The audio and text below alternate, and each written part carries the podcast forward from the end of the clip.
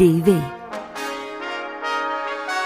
Universität für Musik und Darstellende Kunst Wien. Der Podcast.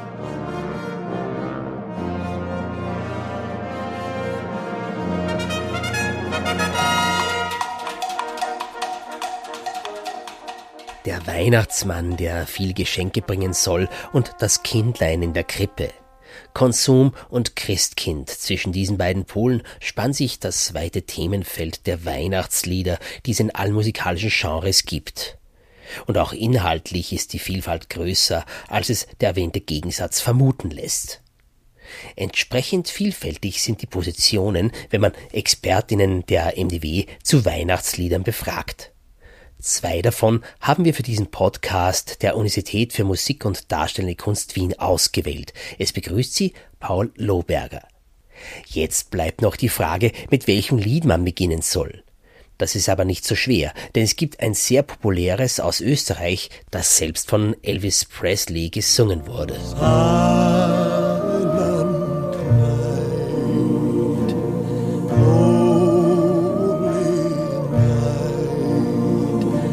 Ich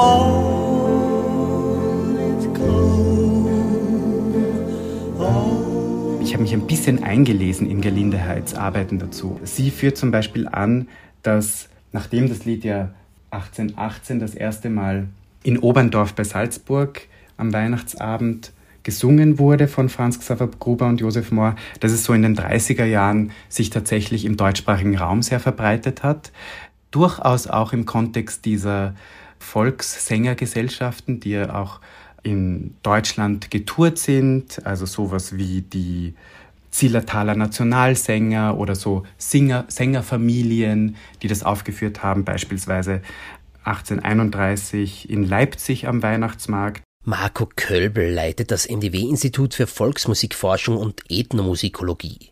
In dieser Funktion war Gerlinde Heid mit ihrem Interesse für Stille Nacht eine seiner Vorgängerinnen. Sie hat unter anderem die Verbreitung des Liedes erforscht, die schon im 19. Jahrhundert schnell voranging. Heute gibt es Stille Nacht in allen europäischen Sprachen. Es wurde dann auch in einer Publikation in Dresden als Tiroler Lied 1833 publiziert. Das heißt, es hat hier dann so eine Verbreitung gefunden, dann auch in den USA, Ende der 30er Jahre aufgeführt worden von wieder so einer Sängerfamilie Rainer. Und diese Zeugnisse zeigen, dass sich dieses Lied auch ausgehend von dieser Faszination, also auch in der städtischen, in, in, im städtischen Kontext, Faszination des ländlichen Anfang des 19. Jahrhunderts, dass sich das dann da sehr weit verbreitet hat. Aber gleichzeitig gibt es eine Entwicklung in Österreich, wo sich das Lied dann vielleicht auch ein bisschen verändert und, und tatsächlich diesen Brauchtumscharakter kriegt, in, in, ins Krippenbrauchtum äh, als Krippenlied ähm, äh, aufgenommen wird oder auch als Ansinglied, wo man von Haus zu Haus geht ähm, und, und, ähm, und Lieder ansingt, vielleicht auch sammelt für den guten Zweck oder für die eigene Tasche, je nachdem, aber dass dieses Lied auch da wichtig wird. Und dann Ende des 19. Jahrhunderts und dann Anfang des 20. eigentlich auch diesen etwas verweltlichten bürgerlichen Weihnachtsfestgedanken verbindet mit der eigentlich mit der christlichen Tradition, die in dem Lied sehr stark rauskommt. In diesem Sinne ist Stille Nacht ein Lied, das den Advent beendet und erst zum Weihnachtsfest gesungen wird. In der Kirche wie im Wohnzimmer. Marco Kölbel verweist auf eine andere Version, die speziell für den alten Adventbrauch des Ansingens gedacht ist. Oder eine Variation des bekannten Stille Nacht darstellt. dem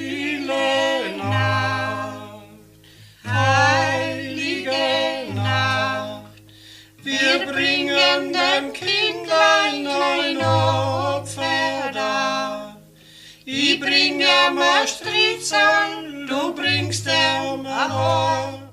Weihnachtslieder sind ganz generell eine spannende Materie für die Ethnomusikologie, erklärt Marco Kölbel. In der Ethnomusikologie und in der Volksmusikforschung sind Weihnachtslieder natürlich insofern Kerngeschäft, als Weihnachtslieder oder auch der gesamte Brauchtumszusammenhang zur Weihnachtszeit einer der wenigen Events im Jahreszyklus ist, wo mündlich überlieferte Lieder, Brauchlieder noch eine sehr starke Rolle spielen.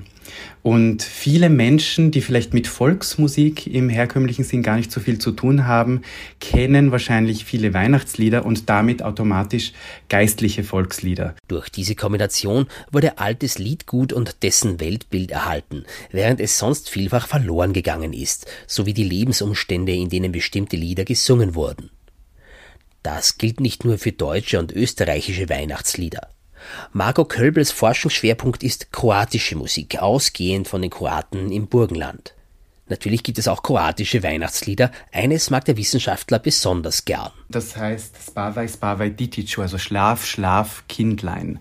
Damit hat man äh, einen Tropus von Weihnachtsliedern, der sehr wichtig ist, den es sehr oft auch in Weihnachtsvolksliedern gibt, nämlich diese Verbindung zwischen Weihnachtslied und Wiegenlied oder Schlaflied, wo die Figur der Maria eigentlich fast noch wichtiger wird als die Figur des neugeborenen Kindes, ähm, weil dieses Wiegen und diese mütterliche Fürsorge für, für das Kind eigentlich das inhaltliche Zentrum darstellt.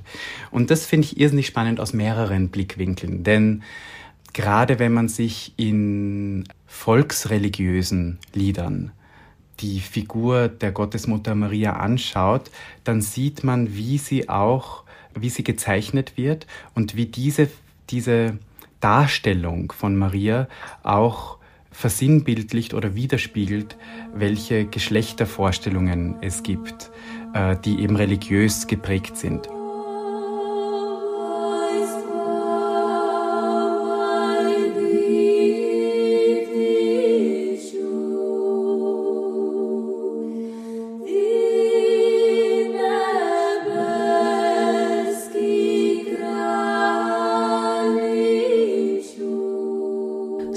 Spavai Spavai Didichu ist ein geistliches Volkslied und Wiegenlied, ähnlich wie das alpenländische Es wird schon gleich dumper.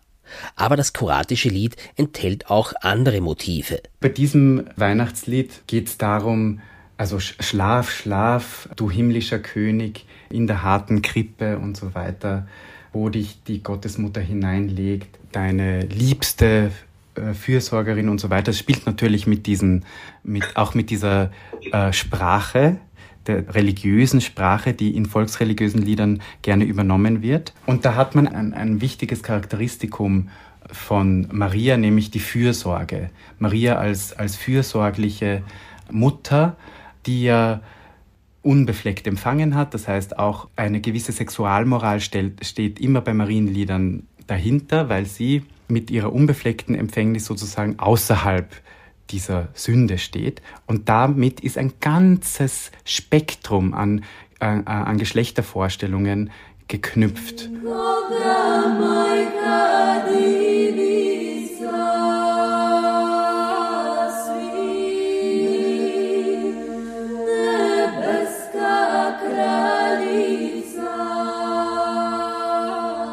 Lied funktioniert austerzend zweistimmig, hat aber ziemlich viele kleine Melismen drinnen. Und dazu gibt es so eine Art Bordun-Bass. Und das ist eine sehr typische Art der Mehrstimmigkeit für Dalmatien, wo dieses Lied herkommt und macht eben auch so für mich musikalisch dieses Lied sehr spannend. In Weihnachtsliedern überdauern alte Musiktraditionen ebenso die Zeiten wie die Darstellung historischer Lebenswelten. Hirten oder Hüter waren früher omnipräsent. Das ist heute nicht mehr der Fall. Doch zu Weihnachten kehren sie zurück, auch im weltweit populären Stille Nacht.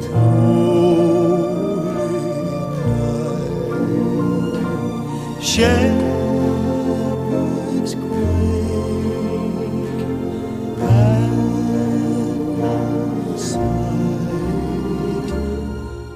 Stille Nacht, Heilige Nacht, es ist ein Weihnachtslied, das ich persönlich nie auf der Bühne singe. Das würde ich immer nur ähm, im Kreise meiner Familie singen. Sagt Christine Bresowski, die als Senior Lecturer am EPOP Institut für Popularmusik Gesang unterrichtet.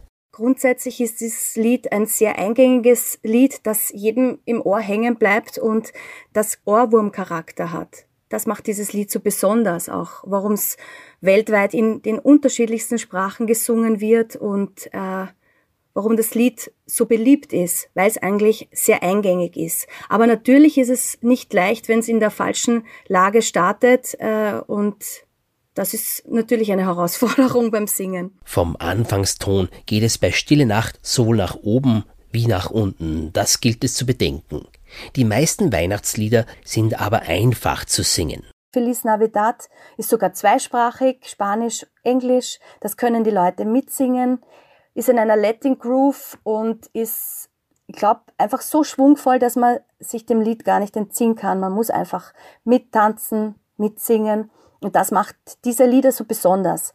An erster Stelle steht für mich bei diesen Liedern die Melodie, die so eingängig ist und die so ins Herz geht und unter die Haut geht. Auch bei Stille Nacht, Heilige Nacht. Die Interpreten und Komponistinnen bringen in den Weihnachtspop-Songs aber auch subtile Qualitäten und musikalische Finessen ins Spiel. Was halt in der Popularmusik dazukommt, ist, dass als Popularsängerin ich sehr große Freiheiten habe, auch zu phrasieren was halt auch ein bisschen mit der Weihnachtszeit verbunden ist, für mich persönlich, so wie wir auch unser Zuhause dekorieren mit Lichterketten und Weihnachtsschmuck. So kann man auch, gerade bei Weihnachtsliedern, kann man sich zumindest rechtfertigen, finde ich als Sängerin, und schöne Verzierungen singen in den Stücken, die nicht notiert sind, die im Notenbild nicht enthalten sind. Ich denke da zum Beispiel, Dean Martin und Michael Bublé sind zwei so Interpreten, die, die ich ganz toll finde und äh, mir geht das unter die Haut, dieses Anschleifen der Töne, das macht es so besonders auch.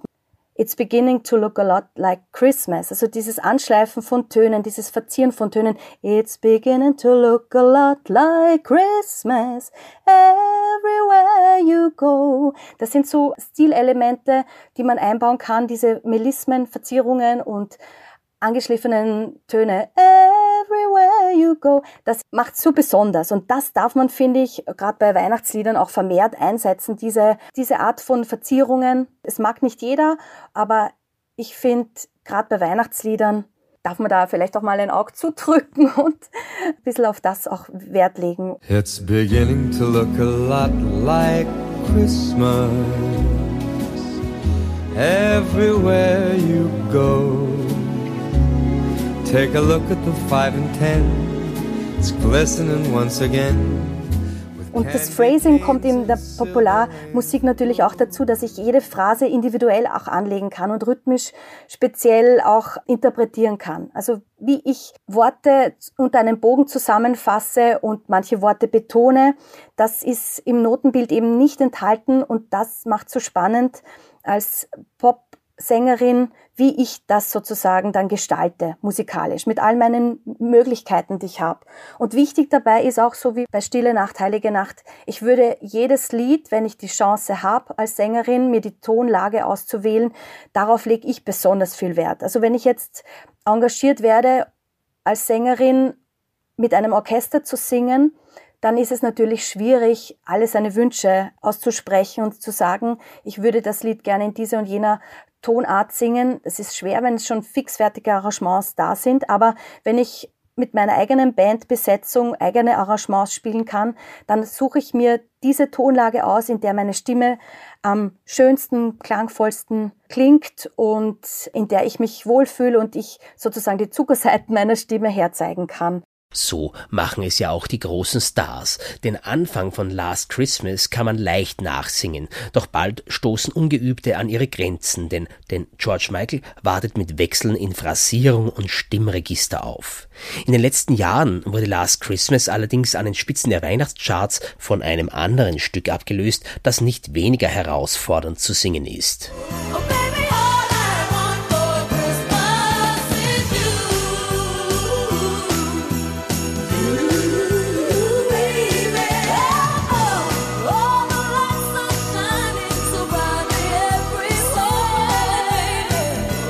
All I Want for Christmas auch ein, ein großer Song, der zum Beispiel, wenn man ihn rein gesangstechnisch betrachtet, jetzt nicht so einfach zu singen ist. Also der hat irrsinnig äh, großen Stimmumfang und sehr schnelle Passagen auch, die man mal textlich bewältigen muss als Sängerin. Wenn ich das jetzt rein als, als, als äh, Sängerin betrachte und als Gesangspädagogin, das ist ein Stück, das ich auch immer wieder im Unterricht mache. Äh, aber das einige Tücken aufweist. Das ist zum Beispiel ein Stück, das ich jetzt nicht als leichtes Mitsing-Weihnachtslied betiteln würde. Da geht es natürlich um das All I Want for Christmas is You, dass man sich einen, jemanden herbeisehnt, einen Menschen, den man gerne mag. Liebe und Romantik gehen in der Popmusik Hand in Hand mit Weihnachten.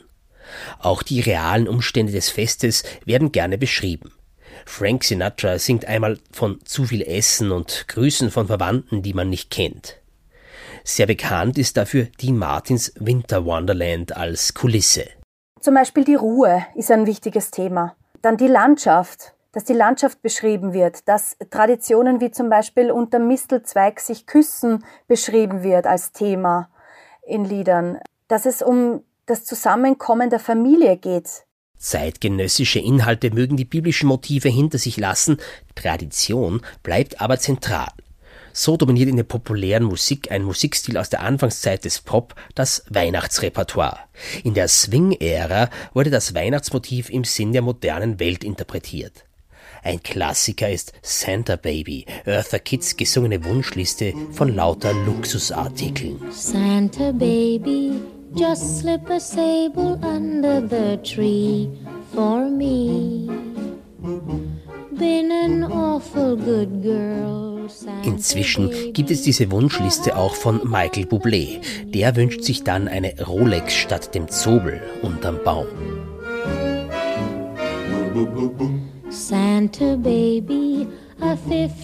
Das war der MDW-Podcast mit Christine Bresowski, Senior Lecturer für Gesangspädagogik am IPOP-Institut für Popularmusik und Marco Kölbel, Leiter des Instituts für Ethnomusikologie und Volksmusikkunde. Gestaltung Paul Lobeger im Auftrag der NDW Universität für Musik und Darstellende Kunst Wien. Wir danken für die Aufmerksamkeit, wünschen viel Inspiration und natürlich eine schöne Weihnachtszeit. Hurry down the chimney tonight. Hurry. Tonight